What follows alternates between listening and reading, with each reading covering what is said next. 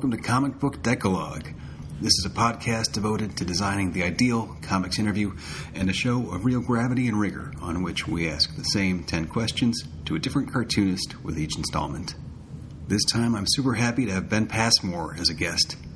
You've likely seen Ben's work at the Nib or read Your Black Friend, either in the form of his breakout mini comic or in the collection Your Black Friend and Other Strangers, out from Silver Sprocket. Ben's work is personal, it's political, it interrogates the boundary between the two. Uh, it's also frequently very funny. And he's someone too, uh, I think because the messaging in his comics can be so strong, it'd be possible to sleep on as a cartoonist. Don't do it! Uh, because he's great there also, and the kind of comics making he does in that collection is a pleasure the whole way through. But before we begin that, a quick bit of housekeeping. Uh, I mentioned last time uh, the impending release of Comic Book Decalogue An Incredible Celebration, the podcast's combination coffee table book and Blu ray set. This was going to have, will have, uh, essays from me, transcriptions of multiple interviews, a lot of footage of the podcast getting edited so you can see what it looks like in GarageBand. Um, sort of a fun tribute to the podcast three and a half year run, or it was going to be. Uh, right now, it's uh, it's also an education in how if you get into a fight about invoices with your distributor, they can keep your products in their warehouse instead of giving it back. Um, actually, I don't know. Does that sound like the America you know? Yeah, me neither.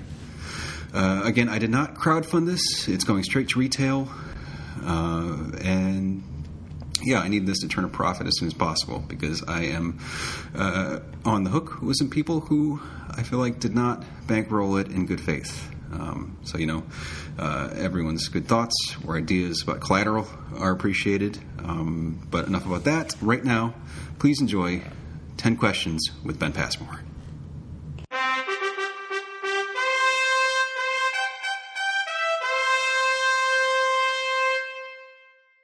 Question number one is What's the last comic you finished reading? I'm trying to remember. It's one of these ones from Breakdown Press. Ding Dong Circus and uh, Other Stories. Uh, it's a collection of. Um, I I'm terrible at names. Um, so Ding Dong Circus and Other Stories. It's uh, these surrealist comics from. Um, 1968 to 1974 by uh, Sasaki Miki mm-hmm. or Mikai.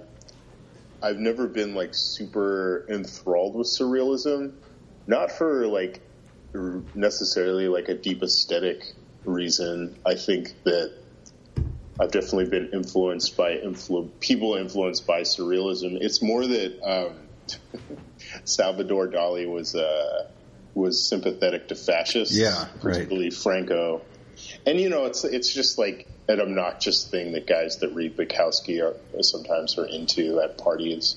So I, I didn't really give it a whole lot of thought, but this particular collection, just you know, like in many ways, uh, comics are iconography, and I felt like um, this particular cartoonist was really playing on that in a way that I thought was compelling.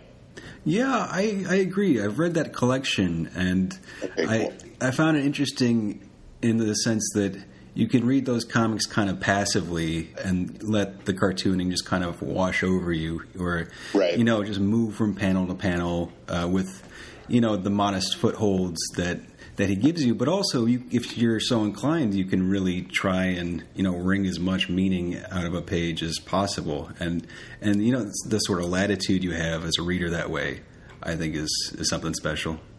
Yeah, it's interesting. I mean, the only part that really doesn't work for me is this. Um, you know, when he's, uh, I feel like they're Xerox copies or something, and it's just like blocks of of. Um, I don't even know what it is. It's maybe like uh, excerpts of like a news report. I don't know. Sometimes surrealism is just too. I don't know. I I do I do like a story, but um, I I did I do like the the space it gives to be interpretive, like you said. Well, that makes me. I have a question for you in that respect. Um, I was uh, rereading the stories uh, in the Your Black Friend collection uh, in advance of talking to you, and in a, a piece like Goodbye, um, you know, I'm thinking of the the section where you have. Uh, you know, multiple versions of the same person, you know, kind of at war with each other, which is, you know, the the real world concerns and the personal concerns in a story like that are evident to a reader, I think. but there's you know a sort of a surreal conceit there too. So I, when you're creating a, a piece like that, you know how instinctual is it for you versus um, you know being you know very intentional about where you'll draw the line between the surrealistic elements and the, the kind of emotional content of that story. I don't know. It's a really good question. I mean, I know that when I am um, reading comics or just sort of consuming art generally, I think because we live in such like uh, like so deeply past like the initial like confluence of like postmodernism like uh, and I think of like Goodbye as being in many ways like a very like postmodern comic. I mean, whatever. We're just like so many things are just sort of like seeped post modernity. I need I need there to be a wink, or else mm-hmm. I'm just not gonna I'm not gonna respect uh, the author or what's like what's being talked about. So for me, it's I, I guess I try when writing something like that to sort of to wink as much as possible. Sure. Um, which I don't know. I don't. I I was actually I've been watching a bunch of David Foster Wallace interviews for I don't know why. Um, and uh, he has this quote by someone else, um, and he says that uh, like irony is a uh, a bird that's learned to love its cage, uh, which I've been thinking a lot about mm-hmm. recently. Um, how much, how much, you know, I mean, irony is postmodern, and you sort of get your cake and eat it too. So I don't know, which which also makes me think about just how many um, how many angsty, beautiful people there are now, and that maybe that that's like part of it too. That mm-hmm. I'm, you know, uh, maybe allergic to angst and, and too much. Uh,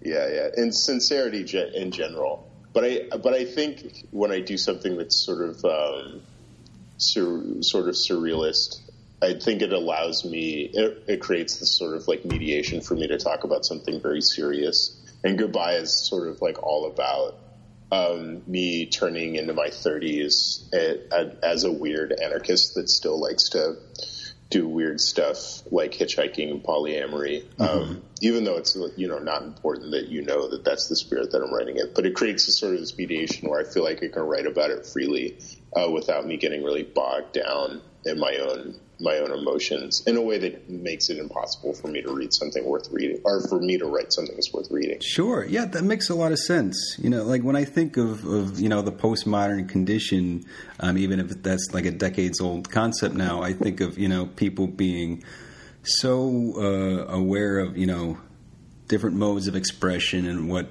what composes them that you know it's hard to separate an awareness of how we communicate with with the things we're trying to communicate and with you know the problems of how we communicate.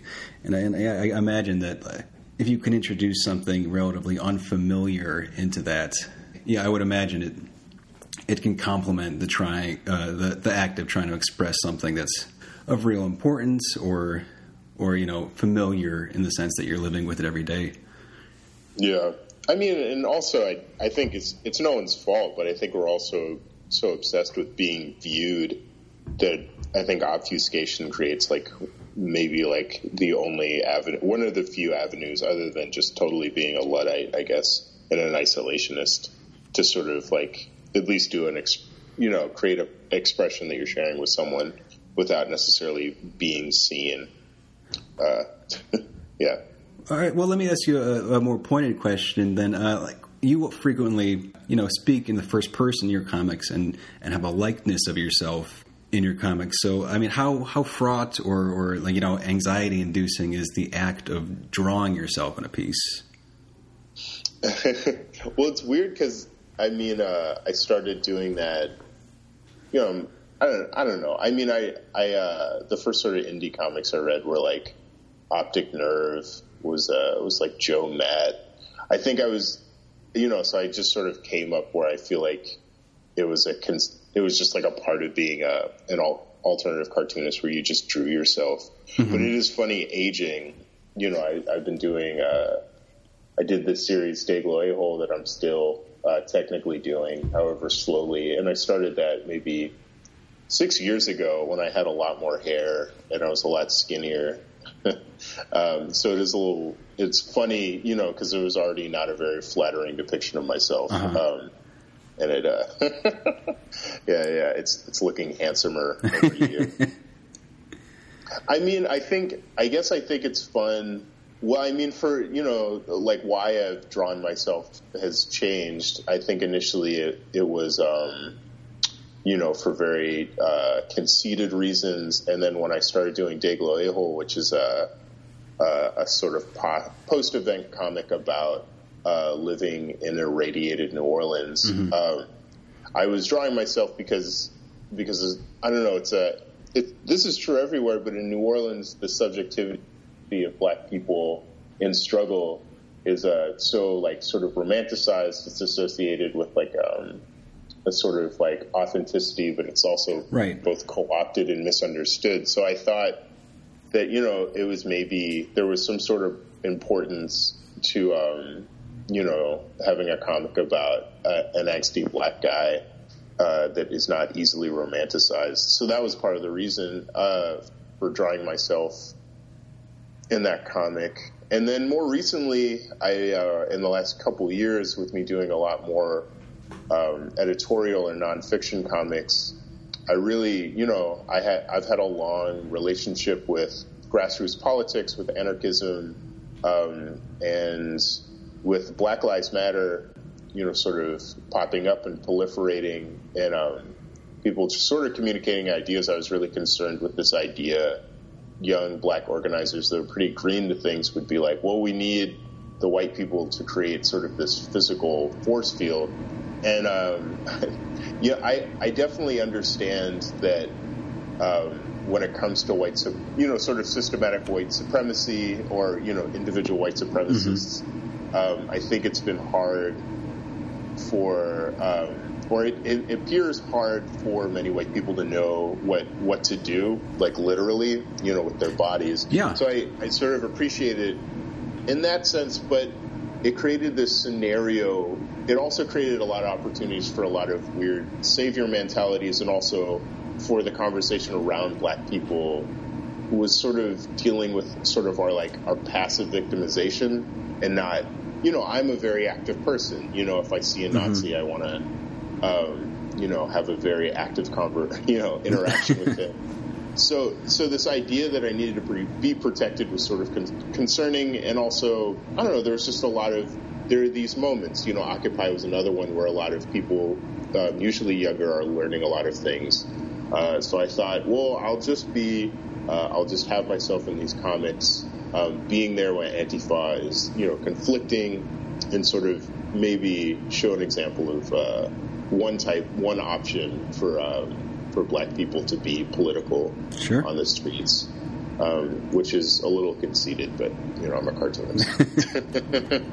All right, I'll ask you the second question on the list now, which is what cartoonist doesn't get enough praise? Huh. Well, I mean, I think Richie Pope should be more famous than he is, although he just won an Ignatz award. I think that a conversation that I, I have a lot with people is um, is about Ron Wimberly is you know who did Prince of Cats. Oh yeah, sort of his his role his role in sort of inspiring this whole generation of really weird black cartoonists to to make comics um, and to sort of be a part of the industry in this particular way.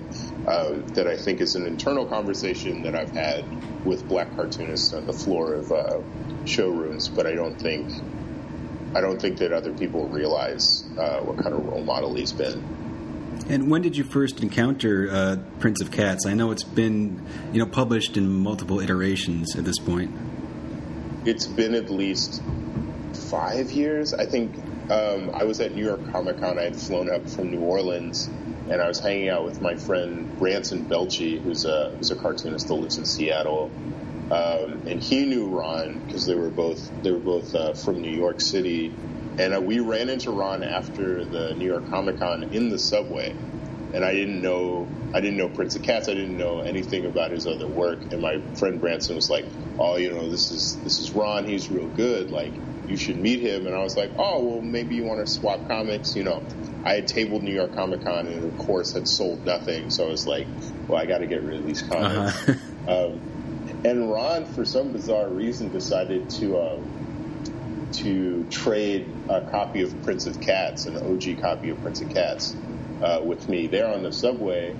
And uh, he passes me the comic, and I flip through it for a second. I'm like, "Oh my god, this is amazing!" Mm-hmm. Um, and and I was like, "What was your name again?" And he's like, "Ron Wimberly." And that's it, as soon as he said his name, he hit his stop and just backed out the door and then disappeared. And I don't think I talked to him again for years after that. So, uh, so that feels like a very, yeah, it's a very uh, cinematic way to, to come into Prince of Cats. Yeah, that's kind of a Batman move. and uh, the third question on the list is what's the most widely loved comic you can't connect with? The first one I can think of is Blankets. yeah, I mean, maybe part of it is just, it just didn't age well, but it, it's just so, um, I don't think that I could connect to like how angsty it was. Like I remember reading it being like, I don't really understand what the problem is. This is a whole book. You're sad about a girl. I don't know. I mean, there's a lot of comics like that, but I think I, it, it was just so popular that I was like, I just don't, I just don't get it. And I'm sure everything Jeffrey Brown has done. Um, I haven't met either of those men, but I'm sure they're very nice. But uh, I don't. but yeah, I, I, couldn't really get into their comments.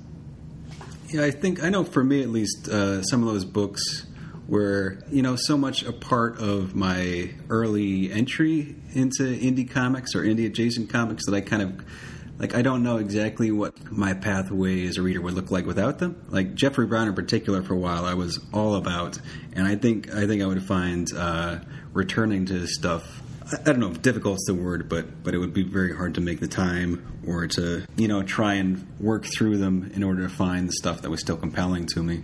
Right. Yeah. I mean, I think about this similarly. I remember when journal journal comics were just so huge, um, and that I get that at least my my impression initially was what was compelling about them was just sort of this conceit that that anything could be a comic. You could just write about, you know, you waking up late and eating cookies for breakfast, and that's totally. And there doesn't need to be a story; it just ends. I mean, you know, I read I read a lot of Craig Thompson's comics and a lot of um, Jeffrey Brown's comics. I mean, for me, just I didn't expect the content in comics to really resonate with me. I think you know because I I love drawing ever since I was a kid. I uh, I never expected the content to resonate. I would just you know be really attracted by the art. I mean, in part because people weren't talking about things that I you know either experienced in my life or felt very or felt were very relevant or you know I, I guess maybe because I I'm black. Um, you know, my experience was like a little different it, it actually hasn't been until recently that I have I'll go to like SPX and um, read read a bunch of comics that feel like they're specifically for me mm-hmm. or you know they they resonate in a way that I see you know indie comics has really resonated with other people.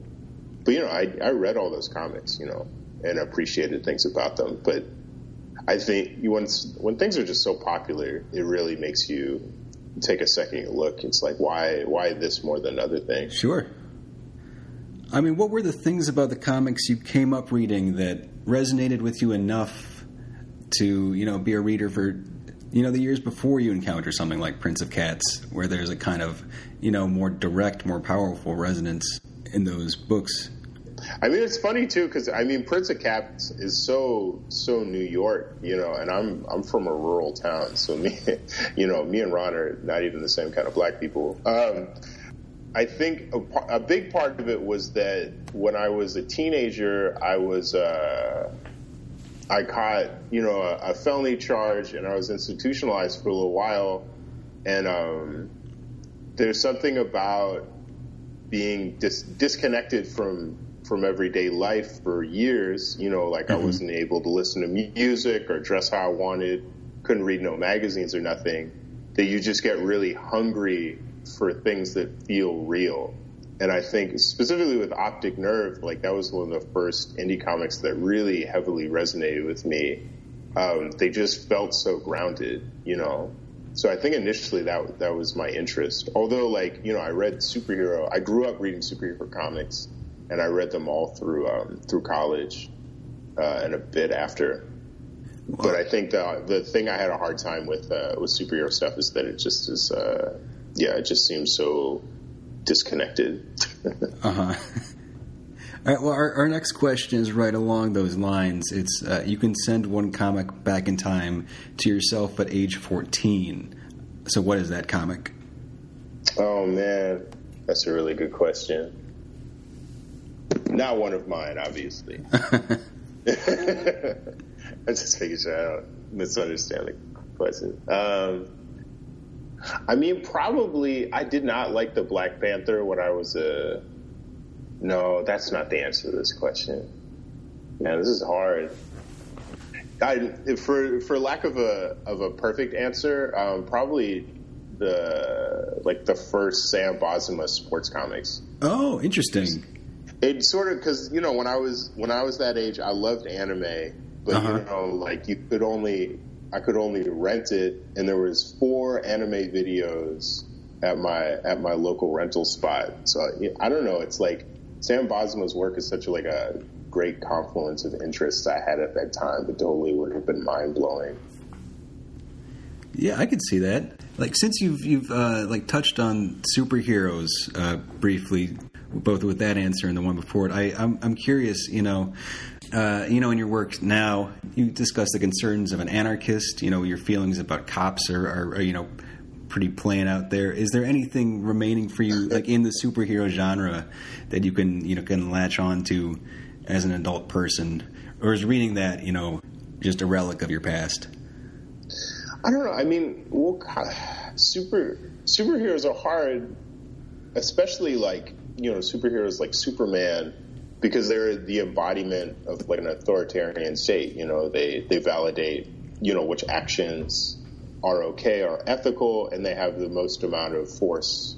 You know, they've got the total amount of force to make sure that you don't do what they don't want you to do. I can only really appreciate superhero comics that have nothing to do that don't try to be in the world that we live in at all. Mm-hmm.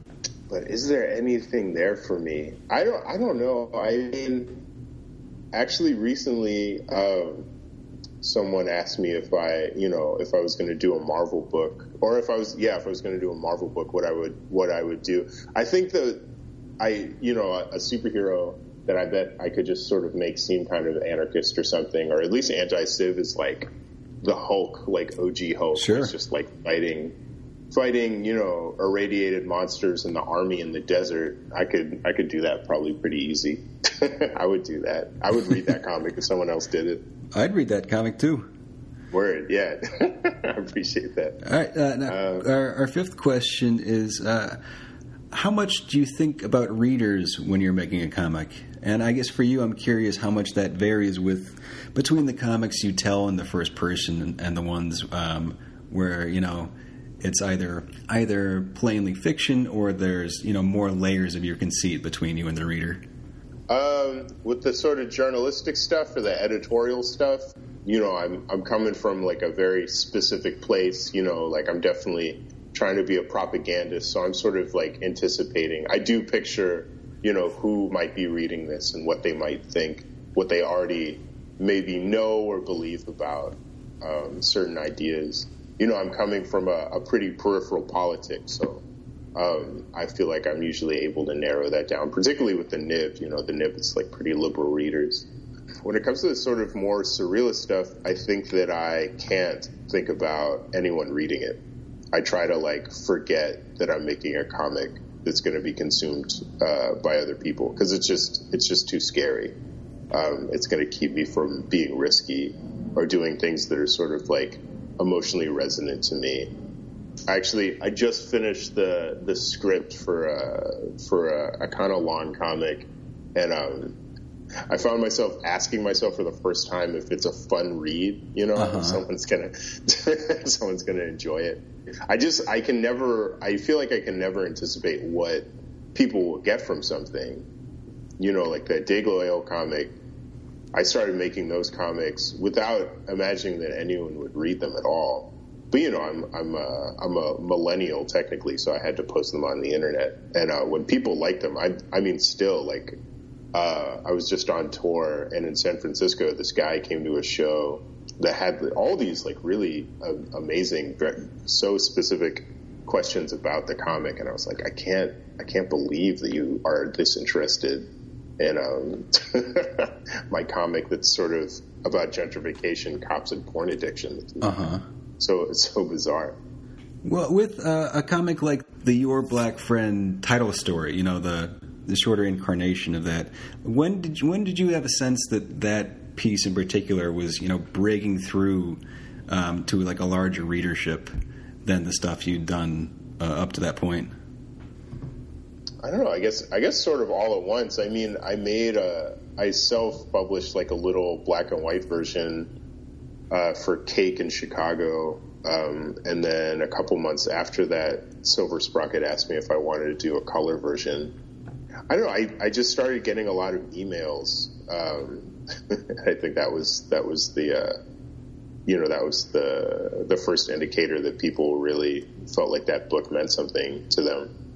You know, you'd uh, this is a this is a totally different question now, but you'd mentioned the Nib and your work for the Nib a second ago, uh, and with uh, that publisher or or a venue like that, I'm wondering how often you get uh, any editorial pushback with your work. You know, I'm thinking of the piece you did recently, where where the piece is about, you know, let's say like what what to do in the presence of a proud boy, and if there are right. are things you can and can't say at a venue like that.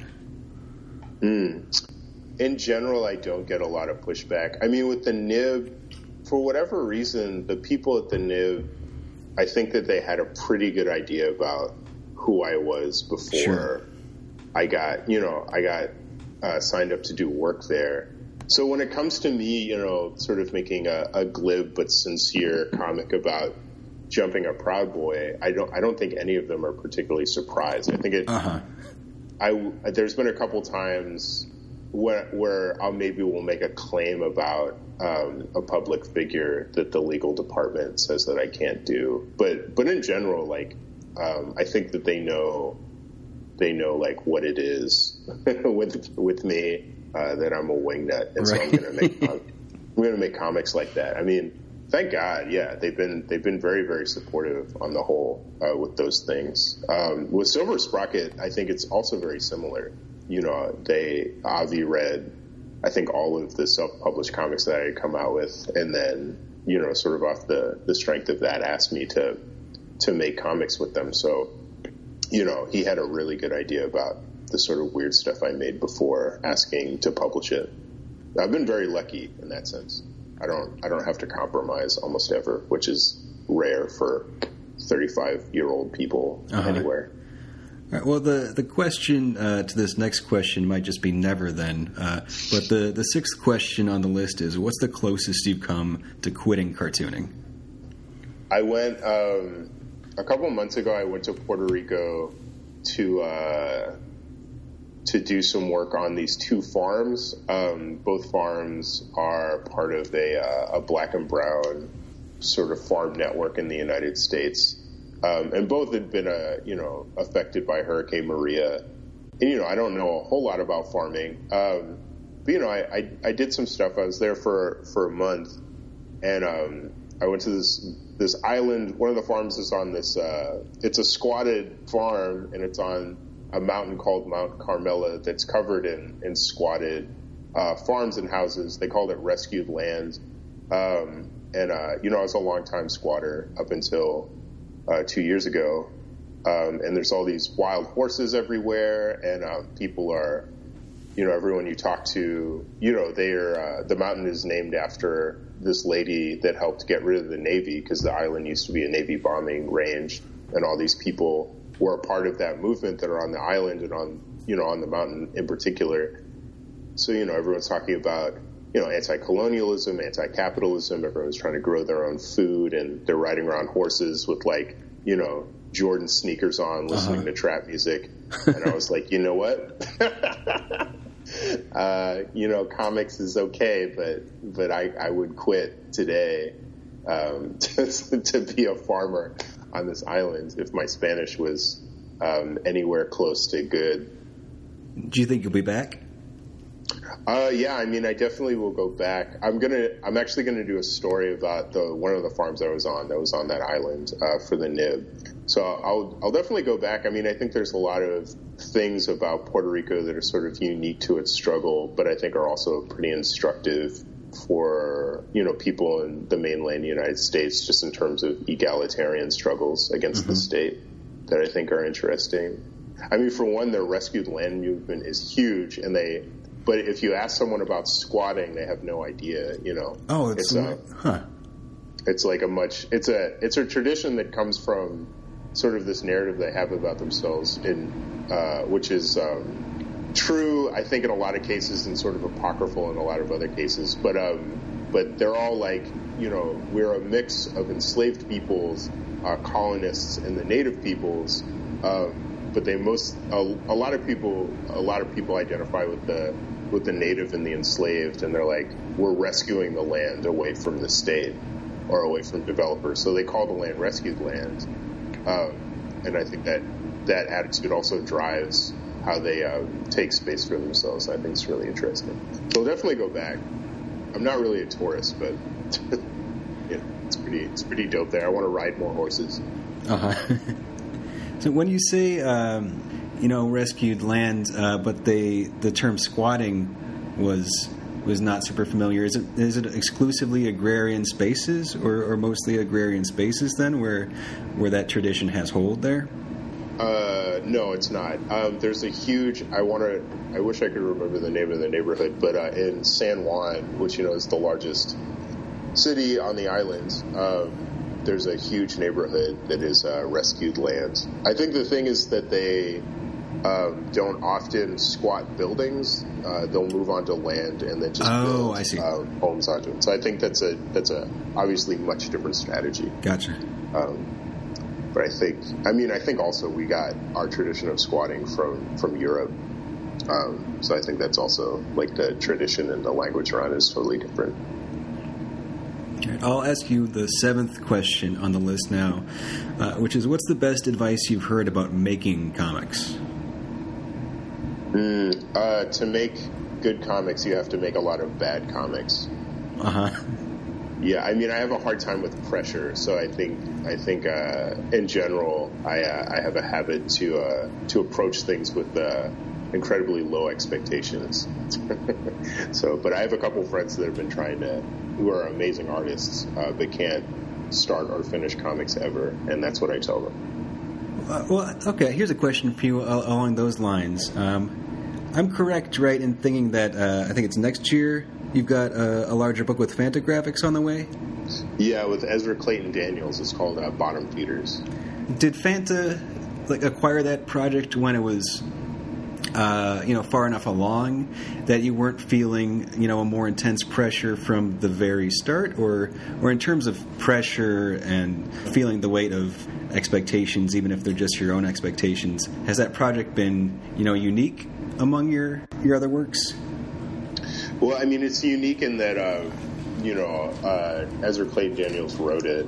Um, we did a lot of sort of narrative crafting, or you know, a chunk of narrative crafting after.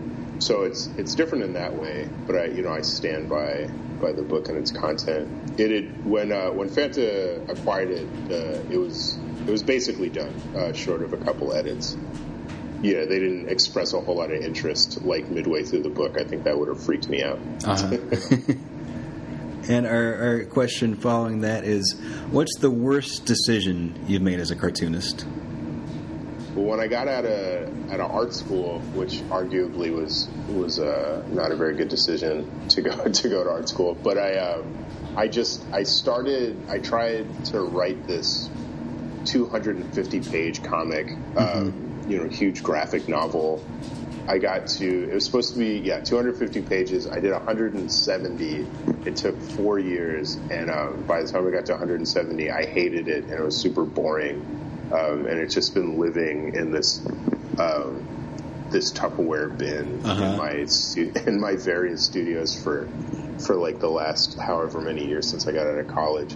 So I mean, my the big lesson is to not not try to do an enormous graphic novel. it's a really bad idea. Is there any possibility that's something you'll revisit, or is it uh, I don't know? Is it in Tupperware rather than in in uh, a recycling bin as a way to honor the work you've done? But not something you'll ever return to. Oh man, I, I think I mean I just don't throw anything out. Sort of, at least with drawn stuff. I mean that's my mom. My mom saved everything that I did as a child, and I think I just I just uh, have the habit of of doing that too. Um, no, I will definitely never revisit it. It's awful. You know, whatever. I that that is my chunk of terrible comic that um, I had to do to get to good comics. So, I mean, I, I guess there's a benefit there. And our, our ninth question on the list is uh, sorry, my cat's about to jump on my microphone. Uh, uh, what, what work from another medium has influenced you the most? More recently, a lot of uh, a lot of hip hop and R and B, like uh, Black, uh, Smino, Earl Sweatshirt, JID, all that. Yeah, a lot of hip hop is has been has been really influential. A lot of the aesthetics around it too. Like I'm so happy that that I and you know I like horrorcore too, like um, or like horrorcore hip hop, like chirp or uh, like horror. I, am so glad that that hip hop has just like found G, like leather jackets, studs, and moshing. It's just uh-huh. it's great. I love those things for years, but you know, if you were into those things, if you're into skinny jeans and skateboards, when I was younger, you know, that people would just be like, oh, well, that's just because you want to be white. Um, so the aesthetics of hip hop are super exciting uh, right now, and it's it's really nice to see um, conscious hip hop back in like a really major way, um, and jazzy hip hop in a way that doesn't mm-hmm. feel really dusty. So yeah, I did. That's like probably I listen to a ton of music every day. Are you able to listen to music while you're cartooning, or are those are those usually complementary things, or are there certain types of of uh, or certain moments, let's say, in the cartooning process where you you have to have silence?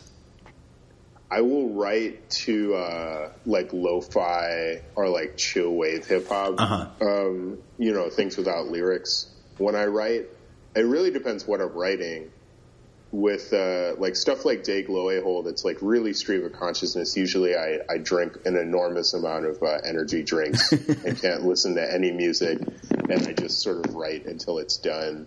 Um, I'm doing this thing for Koyama Press.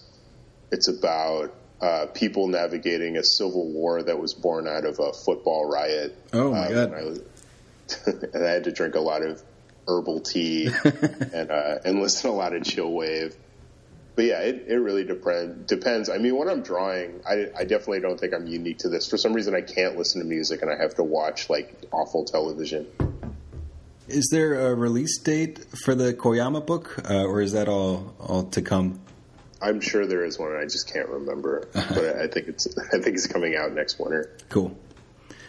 All right, we've reached the last question on the list now, which is: aliens have made contact with Earth and they seem benevolent, but we still want to make a good impression. You've been selected to introduce them to comics. What do you show them first? This is assuming they, yeah, yeah, they would recognize it as a comic. Um, have eyes. Eyes are like feelers on their fingers that can pick up the right, contours right. of ink on paper. Let's say. Yeah, yeah. Well, I'm gonna, I'm say on brand and say that uh, George Herriman's Krazy Kat is what I would show them. Sure. Seems like the most on brand response. All right. Well, we can close it out there. Uh, but thank you for talking to me. This was great. Oh, absolutely. Yeah. Thanks for contacting me.